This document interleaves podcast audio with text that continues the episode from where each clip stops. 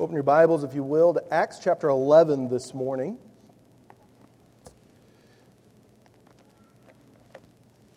We'll move around the book of Acts just a little bit, but Acts chapter 11, we're going to look this morning at the sending of a servant.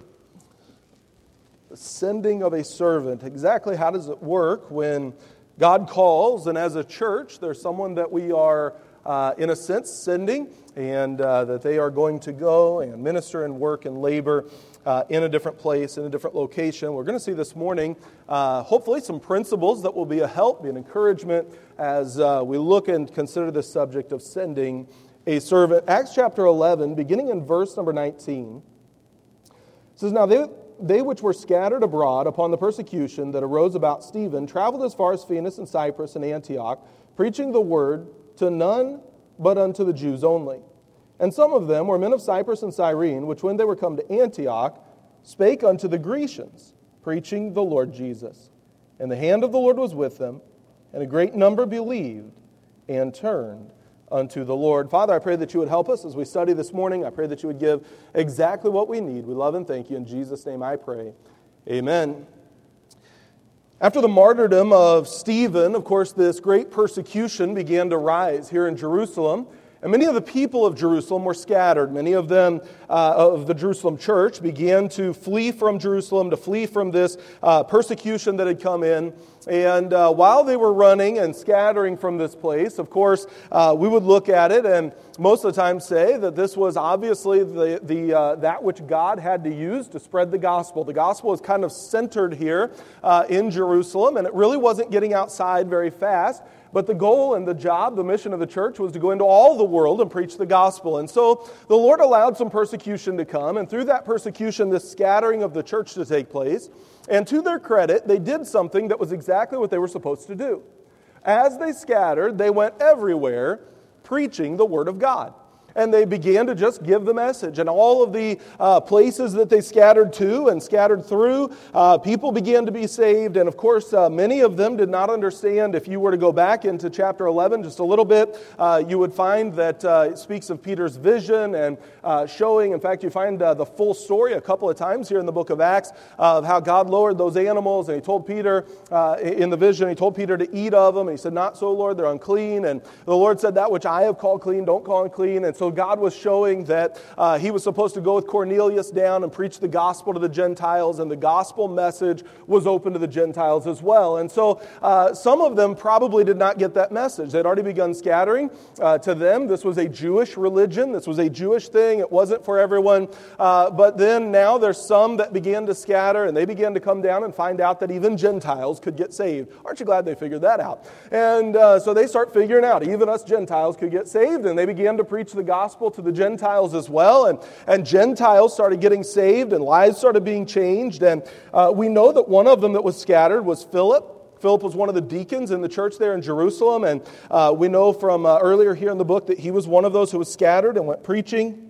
Another of the deacons uh, was a man, if you go back to chapter 6, just uh, real quickly, in chapter 6, where it gives us the list of the deacons, and in verse number 5, it says, And the saying pleased the whole multitude, and they chose Stephen. So here's the deacons they chose. They chose Stephen, a man full of faith. He was the one martyred, and of the Holy Ghost. And Philip, uh, he would become the evangelist, and he would uh, scatter, he would preach. And Prochorus and Nicanor and Timon and Parmenas and Nicholas, a proselyte of Antioch. We don't know for sure, but it's very possible that Nicholas is one of those that was scattered, and that as Nicholas was scattered, he uh, began to scatter down towards this region that he's from, uh, or the city that would be his home city of Antioch. And uh, we see him there. We don't know for sure. We do know that he was from there. And the Bible tells us a little bit about these who would come. It says in verse number 20 of chapter 11 some, some of them were men of Cyprus and Cyrene, which when they were come to Antioch, spake unto the Grecians. So there were uh, men of Cyprus and Cyrene that would also come down here to Antioch. We don't know exactly how it happened. Uh, again, I like to try to kind of think through these uh, stories and what it might have been like and uh, uh what might have happened. I just kind of picture Nicholas being one of them who was uh, coming with them. He's one of the seven deacons. He is uh, one of those who's he's known as a leader. And perhaps they came down to Cyprus and they found that there were others who had scattered here as well. And the gospel's being preached. They said, you know, there's people here preaching. Let's go down to Cyrene. And so they come down a little to Cyrene and they begin to preach the gospel there, they find that, uh, again, people are there, the gospel's being spread. And, and I just kind of picture Nicholas saying, uh, you know, my hometown of Antioch, it's a booming town. In fact, it was a town that at this time, uh, a couple of miles of the road were actually paved with marble.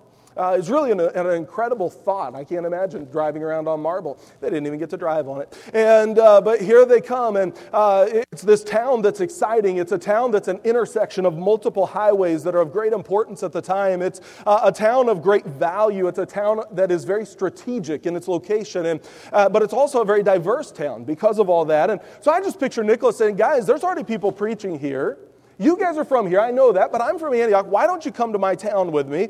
And, and let's go down there and preach. And, and again, maybe that happened, maybe it didn't, but I just picture here they come uh, down to Antioch. We know some of them are from Cyprus and Cyrene. And so they come down here to Antioch and they begin to preach, and they're preaching even to the Gentiles, which is so hard to believe in their New Testament mindset. And they begin to preach even to these Gentiles. And now, like, lives are being changed, people are being saved, uh, things are happening. It's exciting, it's thrilling and, uh, and they're really kind of in need of some help. And so uh, we see them here. This is all taking place, this is all going on. And in verse number uh, 22, it says, Then tidings of these things came unto the ears of the church which was in Jerusalem.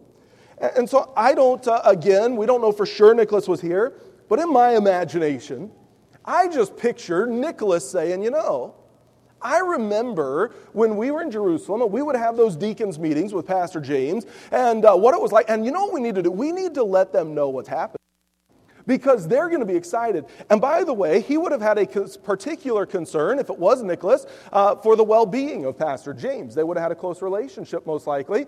And you can imagine him saying, you know, they probably need some encouragement. I mean, imagine a few weeks ago you had a church running somewhere, uh, most would guesstimate, many guesstimate higher, but most would guesstimate at least running around 25,000 people in your church. Then this persecution comes, and I don't know exactly how many people left. I don't know if it was half. That'd be a pretty big number. I don't know if it was more than half, but I know it was a fairly significant number of people that began to spread. And you know, it's discouraging for a pastor, even if it's for a reason that they understand, when people just begin to scatter out of their church. So I just picture maybe Nicholas saying, you know, let's send a letter back and let them know what God's doing down here. And let's let them know how God is working and how God is moving. And, and, and so tidings of these things come. And I picture them uh, maybe writing a letter and saying, uh, hey, God is really working. We've gotten down here to Antioch. Jews are being saved, Gentiles are being saved. Uh, many people, their lives are being changed. It's, a, it's an exciting time, it's a thrilling time. God's really working in a great way. And, and you can just almost imagine uh, that letter arriving and how encouraged Pastor James would be. And, and maybe at that next deacons meeting, again, this is just an American mindset, and I know that. But I just picture on that next deacons meeting saying, All right, guys, we have this event coming up.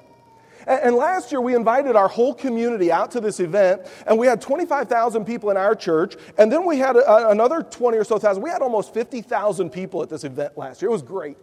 Good outreach event. We bought 100,000 hot dogs. Now we have 5,000 people in our church. How many hot dogs do we actually need? How many people you think will actually show up? I mean, now I know they weren't trying to figure out hot dogs, but that's what we would be trying to figure out. And I can only imagine if we went from 25,000 people to, I don't know, I'm just using a number, but 5,000 people, I would be going, I don't have any clue. I mean, what if 30,000 people from town show up? We want to make sure we've got food for them. But I really don't want an extra 23,000 hot dogs left after this thing's over either. Amen? And so, you, I mean, you can imagine some of the, the real issues maybe that they were dealing with, not necessarily hot, but all the little things that come into play when you're a church that was here and now you're here. And by the way, it works the other way too. As you grow, there's growth problems and there's shrinking problems. I like growth problems a lot better, amen? And, uh, but, but you can just imagine him working through all this, and maybe they're having this conversation, and maybe they're a little discouraged because all these people are gone, and how do we make everything work? How does everything function on a practical level like it always has? And, and what do we do with these things? And then I just kind of imagine maybe at the end of that meeting, they're a little discouraged. He says, Now, guys, before we go, we got one more matter. I got a letter this week. And I just picture maybe unfolding that letter, un, uh, unrolling whatever it would be, and saying, Now, uh, Nicholas has sent us a letter about all these people that are being saved and all these lives that are being changed. And, and, and he puts here at the end of the letter, as he's reading it, that uh, he says, Now, men, he, he's willing to follow a pastor, he's willing to work under a pastor. You all know just a, a matter of months ago, he would have been a part of this meeting. And, and, uh, but, but the reality of it is, he wants to serve, he wants to work, but he's not called to be a pastor, and, and, and they need some help. These people, their lives are being changed, they're being saved, but they need somebody that can come and kind of help order them a little bit, help put them into an actual local New Testament church that functions as it's supposed to. And, and they need somebody who can really be a pastor, kind of a figure, and, and help them through this. And, and I just picture him saying, Now, men, we need to think about this. Uh, is there someone that God would want to use there? And I picture him saying, now, Antioch, it's a thriving, growing, modern city. So it'll have to be somebody sharp. But not only that, Antioch is a very diverse city. So it'll have to be somebody who's completely free of prejudice. And not only that, Antioch is a very wicked city. So it's going to have to be somebody who's bold and strong. So they're going to have to have all this. They're going to have to be no prejudice very bold and very strong, and they're going to have to be sharp enough that they can lead these people in this kind of a manner in a city like this. And I just imagine all the deacons at once saying, Hey, why don't we send Barney? And they say, All right, call Barnabas. And they call him in. Hey, Barnabas, we've got this task. Well, would you be interested? We want you to go down and just kind of see what's happening down here in Antioch. We're hearing about it. And you see it here in the uh, rest of verse number 22. And they sent forth Barnabas that he should go as far as Antioch. So they're saying, go down and see what's happening down in some of these cities, Cyprus and Cyrene. He's going to pass a lot of these on his way to Antioch anyway. And so go down through these cities and see what God's doing there. Uh, he's going to give some instruction that this is open to the Gentiles in places where they may not know and then we want you to go all the way even down as far as Antioch. And, and, and, they need some help down there. And we're finding out about all these people being saved, but they need somebody to help structure them into a church and, and really be a pastor for this church in Antioch. And so you can imagine, uh, as they say that, here comes Barnabas, and he's coming into this situation specifically to order this thing uh, as a church, specifically to come and provide some leadership. And he gets there and he begins working with the people, and it's almost immediately evident he's the perfect fit. I mean, it's wonderful. Barnabas comes in and, and he gets sent down there in verse 22, but look at verse 23 who, when he came and had seen the grace of God, was glad and exhorted them all. He's encouraging them. He's, he's challenging them, but he's encouraging them that they, with purpose of heart, should cleave unto the Lord. Look, uh, all you new Christians, look, with purpose of heart, choose to serve God. Choose to cleave to the Lord. Choose to have a close relationship. So he's challenging them in this. He's encouraging them in it. Verse 24 For he was a good man and full of the Holy Ghost and of faith. And notice the last part of verse 24 and much people was added unto the Lord. So they've already been seeing a lot of people saved. They've already seen God working, Jews and Gentiles both being saved. Now Barnabas comes down, and Barnabas begins to work with them. And now, even on top of the many they've already seen and written back about, now much people are added to the Lord. Can you just imagine what it must be like? It's like, I mean, it's almost like this revival atmosphere. And, everywhere they go, they're just seeing people saved and lives are being changed and the church is growing and it's an exciting time and Barnabas is leading and, and they're all going, man, this is wonderful. I mean, Barnabas is like the perfect fit for here. And, and then all of a sudden, Barnabas says, now, guys, God's really working. I need some help. I need an assistant pastor. And so what I'm going to do is I'm going to go and I'm going to find this guy named Saul. And so Barnabas is going to leave. And he's going to go up to Tarsus. In verse number uh, uh, 25, then departed Barnabas to Tarsus for to seek Saul. Verse 26, and when he had found him, he brought him to Antioch. So he goes and he gets him. And, and really, if you look at it, they're going to work together. It's kind of like a pastor and an assistant pastor. They're not given the titles, obviously, here, but that's the idea. Uh, they're laboring together, they're working together. And for a whole year now, Barnabas and Saul are going to labor together in this place of Antioch. And uh, if you look at it in verse number 24, many are saved. If you look at it in verse uh, uh, 23 and 24, there's much growth in the church. Uh, if you look in verse number 26, you'll see that they're teaching together. So there's a multitude of teaching that developed a multitude of teachers. We'll see that in just a minute. Uh, there's the maturity of the believers. Verse number 26 at the end says the disciples were called Christians first in Antioch. So it's like Barnabas, who's this, this powerhouse of a pastor, in a sense. And I know God's not a respecter of persons, but he's somebody who has a right balance. He's a right fit for this place. I mean, he comes in with some boldness, but also some gentleness. He's not prejudiced, but he does understand uh, how to preach in a bold manner without uh, just blowing everybody away all the time. And, and so here comes Barnabas. He's got some balance to him, and he's going to preach, and the lives are being changed. The church is growing. He goes up against Saul, and now for a whole year, they're laboring together, they're training the people together. Really, what they're doing is they're taking young Christians and they're making them into disciples. And they did such a good job that in one year, the people around the city started saying, Those people are like little Christ. I mean, they're just like Jesus was. That's what a Christian means, little Christ. And they're looking at them and they're saying their lives match up to what they understood of the Bible, and their lives match up to the way Jesus would have been, and, and the way that some of them now still remembered him as being. And, and they're looking at it and they're saying, This is incredible. I mean, these people are just little miniature versions. They're not quite perfect, but they're little miniature versions of Jesus himself. So they begin to call them Christians. Why? At least in part because there's some people that are helping them to learn how to grow and to train and to become disciples, and, and they're developing them in that kind of a manner. So, I mean, this thing is exciting. People are being saved. They're maturing then uh, of the believers. They're becoming more and more like Jesus. And then in verses 27 to 30, and we're not going to read this all for time, uh, but you see that there's a meaningful concern for others. Uh, so much so that when they find out there's need in Jerusalem, that that concern actually causes them to come to the place of sacrifice. And they're going to give a sacrificial offering, and they're going to give that offering to Paul and Barnabas so that they can carry that back up uh, to Jerusalem and deliver it to those in Jerusalem to help meet their needs during this time of need. And so, uh, I mean, there's, there's just a right spirit, there's a right joy, there's a right excitement, there's a right burden for uh, souls, there's also a passion for others and uh, concern for others. I mean, we see all the elements here uh, are, are really just what they ought to be. And if you flip over now to chapter 12, and verse 25, the last verse in the chapter. Uh, at the end of chapter 11, Paul and Barnabas have it and they're leaving. They're heading to Jerusalem.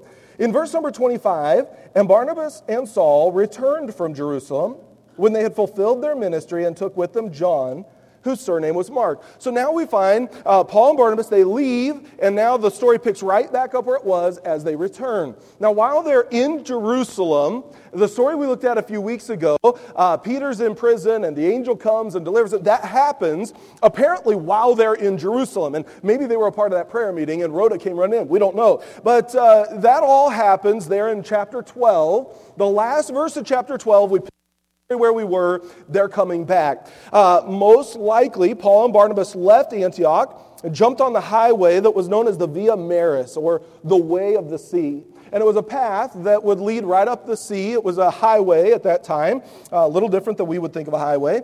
And they probably would have walked along this path until they would branch off at one of the various points to head back to the east, where they would be able to get to Jerusalem. Uh, they may have branched off at Caesarea. They could have gone further south and branched off around Joppa and cut up through the Ajalon Valley.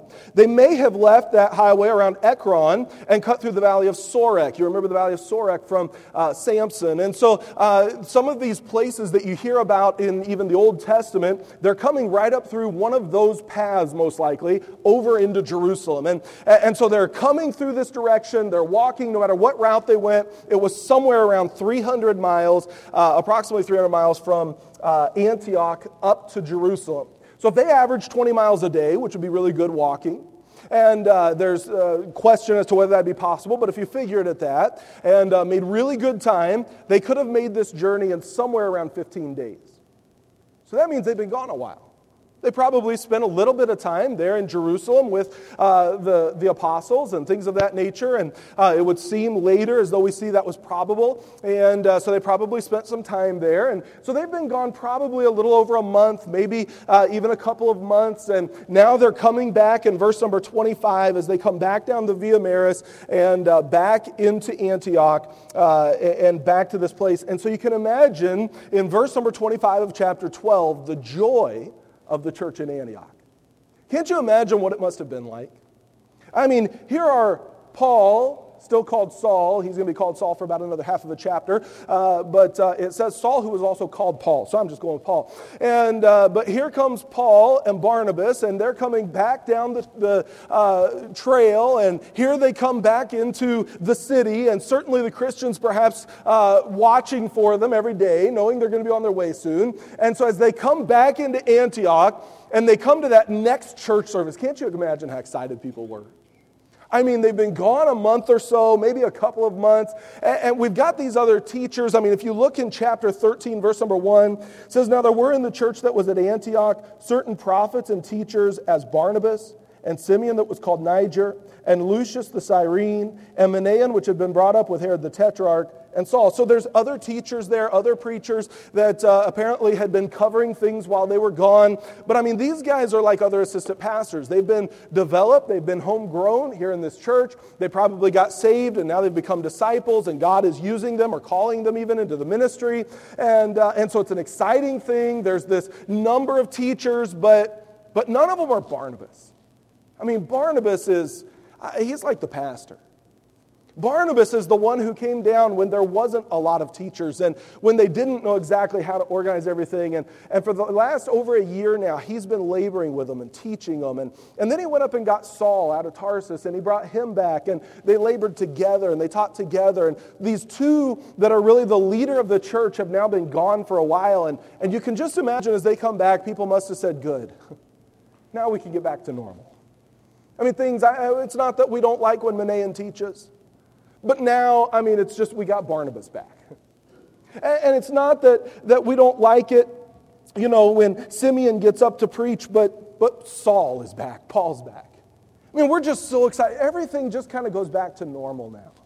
And those guys can go back to filling their roles as a Sunday school teacher or a youth pastor or whatever. And, and, and Paul and Barnabas, they're back as the pastor, the assistant pastor. They're back to give us leadership. Man, this is an exciting time. We're so glad to get back to normal. You know, sometimes God just doesn't let us get back to normal. Amen? Not in the capacity we might envision. And so now all of that is the idea. You can imagine the scenario of these men who have invested so much coming home and the joy that must have been there. And in that setting, we read verse number 2 of chapter 13. As they ministered to the Lord and fasted, the Holy Ghost said, Separate me, Barnabas and Saul, for the work whereunto I have called them. Can you imagine the emotion that must have been there in this church at this time? I mean, here they are. These men have just gotten home. They're just about to get back to normal. Everything's about to smooth back out and get back to what they're used to. And then God steps in and says, Hey, I want you, those two guys that have been gone, Really, what God did is He moved them for a little while with them coming back so that some other people could learn how to step into some positions, is what I, I believe is happening there. And then when they come back from delivering this to Jerusalem, God says, Look, now I have a different work. This was always God's plan. I have a different plan for you. My plan is not for you just to stay there. Uh, and I want you to, uh, in Antioch, I want you to move. I want you to go somewhere else. So now God begins to put a calling on their life. And, and you can imagine the joy as God begins to reveal the plan that must have been in the church. Hey, they were joyful. We're sending missionaries. They're going to be the first church to send missionaries overseas. The first time it's ever happened. There must have been some joy in that because these people obviously had a burden for souls. So they must have said, hey, we're excited on that side. But at the same time, there's sorrow in it. Because if they're going to go overseas, that means they're not going to be here. And we like them being here.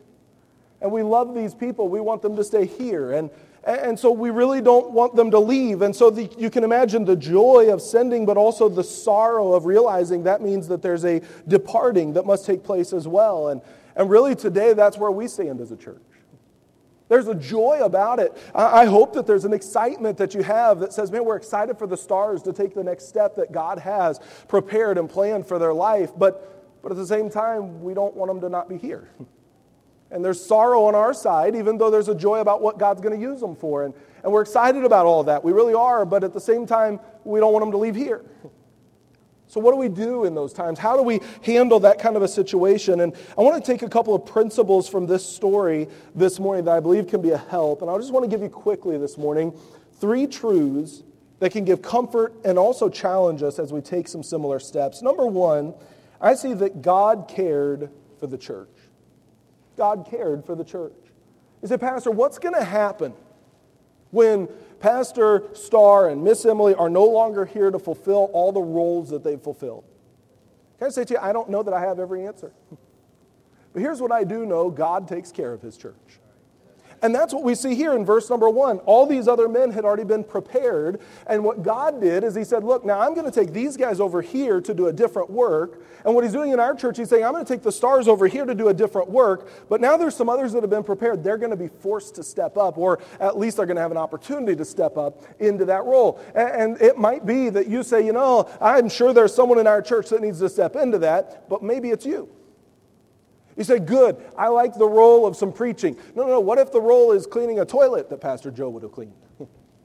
You said, did he do that? I don't know, but maybe. And, and, so I'm just saying, whatever it is, we ought to say, hey, I have a desire to be able to step into a place of service and help fill some of those things. Because here's what happens there's a chasm of ministry that is left that now as a church we have to be able to fill.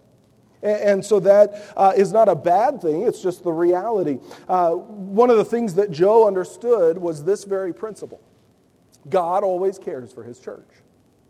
And when I came uh, in January, or I guess it was late December, I sat down with Pastor Joe and I said, Hey, uh, I, I, would like for you, if you'd be willing to commit to staying for at least one year, at least until next year in January, would you be willing to do that? And he said, Well, honestly, I've had some opportunities. I really believe that God is ready to take us to a place to pastor a church, and I really believe He's probably going to do that uh, fairly soon. He said, But here's what I will commit to. He said, I won't go and look for anything, but if the Lord brings something along, then I'd like to have the freedom to respond to that and see if God's in it. I said, Yeah, that's very fair. And uh, so that was kind of what we did. And I thought, I'm not going to tell anyone. In fact, I'm going to tell every pastor out there, don't even say hi to him. And. Uh, and so I thought, yeah, that'll probably work fine. That won't be a big deal. And then a few weeks ago, he came and he said, hey, there was a church that had called me one time, and they called me back when they saw that we had a pastor because I told them that I wouldn't leave here until this church had a pastor uh, because we were in the middle of a transition. And you know why he told them that? Because Joe understood God always provides for his church. And he said, I think part of God's provision for his church, part of God's caring for his church, is putting me, Pastor Joe, putting me in this place right now until we get through the transition. But then once we have a pastor uh, for the, the foreseeable future and we kind of know the direction, then I believe that at that point God has cared for his church in that area such that it would allow me to be able to move on. And you know what he did? He took a biblical principle and he put it in play in his life, and he turned down something that uh, he was very excited about a church in an area he had a burden for that he wanted to pastor. And he said, No, I'm not even willing to consider it right now because part of God caring for Eagle Heights Baptist Church is me being here until we finish this transition. You know, I, am greatly appreciative and thankful that Pastor Joe had an understanding that he was part of God caring for this church during that time. What great wisdom. What a help that is. I see that God always cares for his church, and God has and is caring for our church. Then, number two, I see this principle God calls choice servants from the church. Verse number two, uh, he said, uh, The Holy Ghost said, Separate me, Barnabas and Saul, for the work whereunto I have called them. You know, probably there was someone in the church who began to think, I wonder why God couldn't just call Manaen. You know, I mean, he's, he's a good preacher. He could go over and reach those other places, but we really need Barnabas and Paul here. And you might say, you know, uh, I mean, why couldn't God use somebody else in Cheyenne, Wyoming? Why would it have to be Pastor Joe? Because that's what God chose. Amen? I don't know the answer to that. You don't know the answer to that. And they don't know the answer to that. It's just God's plan. And his plan is always the right plan. And, and so we see here that God does not just choose. They might have said, uh, maybe somebody in Antioch said, you know, there's this old guy that just, uh, or, or a couple that they just sit on the back row all the time. Nothing against you, back row people.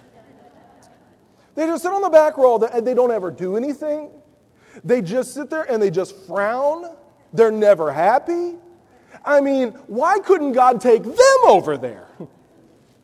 You know why God, and, and, and I've heard this idea even, uh, and a lot, is that, well, maybe if we put them in that position, then they'll become faithful. Why didn't God use them? Maybe they'll be faithful then. And here's why God never takes someone and puts them into a position to try to get them to be faithful. God takes somebody who's being faithful and then puts them in a position. You know what God did? He looked and he saw a man and a family who are just being faithful and serving the Lord and being consistent at Eagle Heights Baptist Church. And the Lord said, I want to separate them for the work whereunto I have called them over in Cheyenne, Wyoming. You know, it's easy for us to look at that and say, but Lord, why not somebody else? There's a lot of other people in this country. There's a lot of other possibilities. Why don't you use somebody else? But God is always right in his plan, and he always chooses the choice servant. You know what that means? If God's going to choose a choice servant, that means there's going to be a gap left when they leave because they're a choice servant in part because they're serving well. And so God's going to have a, uh, or God moving them is going to leave a gap that then we have to work together to be able to fill. And that's okay because that's how God works in the church to bring people to a new place, sometimes even to do something they never anticipated doing or anticipated doing again because God is working in their life. I see number one, God always cares for his church. Number two, God calls choice servants. And then principle number three, God was pleased with the conduct of this church. I believe we can learn a lot from the conduct of the church here in Antioch. I thought about a few reactions they could have had. This is not a, an exhaustive list, just a couple ideas. Uh, but I thought, first of all, they could have had a selfish reaction.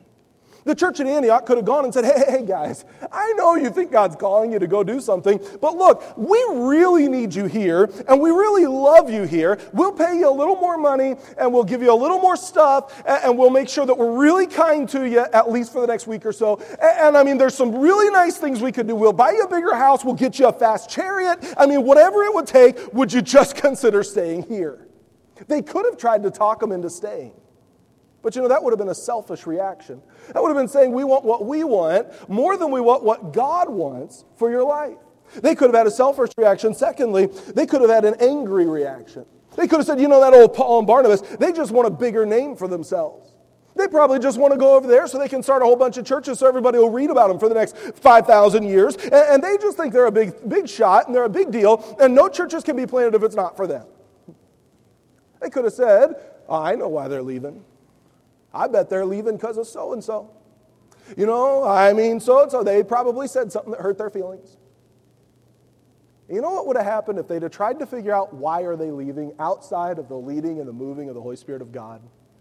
They'd either gotten angry, they'd have gotten selfish, or they would have had disunity and gotten mad at somebody else in the church because they were determined it must have been that person. When in reality, it was just the Holy Spirit of God working and moving in the lives of those people. And let me encourage you don't try to figure out some reason outside of the moving of the Holy Spirit that Joe and Emily are leaving. Don't say, oh, I bet somebody made them mad, or I bet. No, no, no. It's really just a very simple thing. They came and said, Pastor, we just believe that God is working in this. They believed for a while God was moving them to this step. And they said, This is the place we believe that God wants us. You know what happened? The Holy Ghost said, Separate unto me the Starrs for the work whereunto I have called them. I see this church didn't have a wrong response, but rather they had a godly response. What did they do? We see here, first of all, verse number three, it says, And when they had fasted and prayed.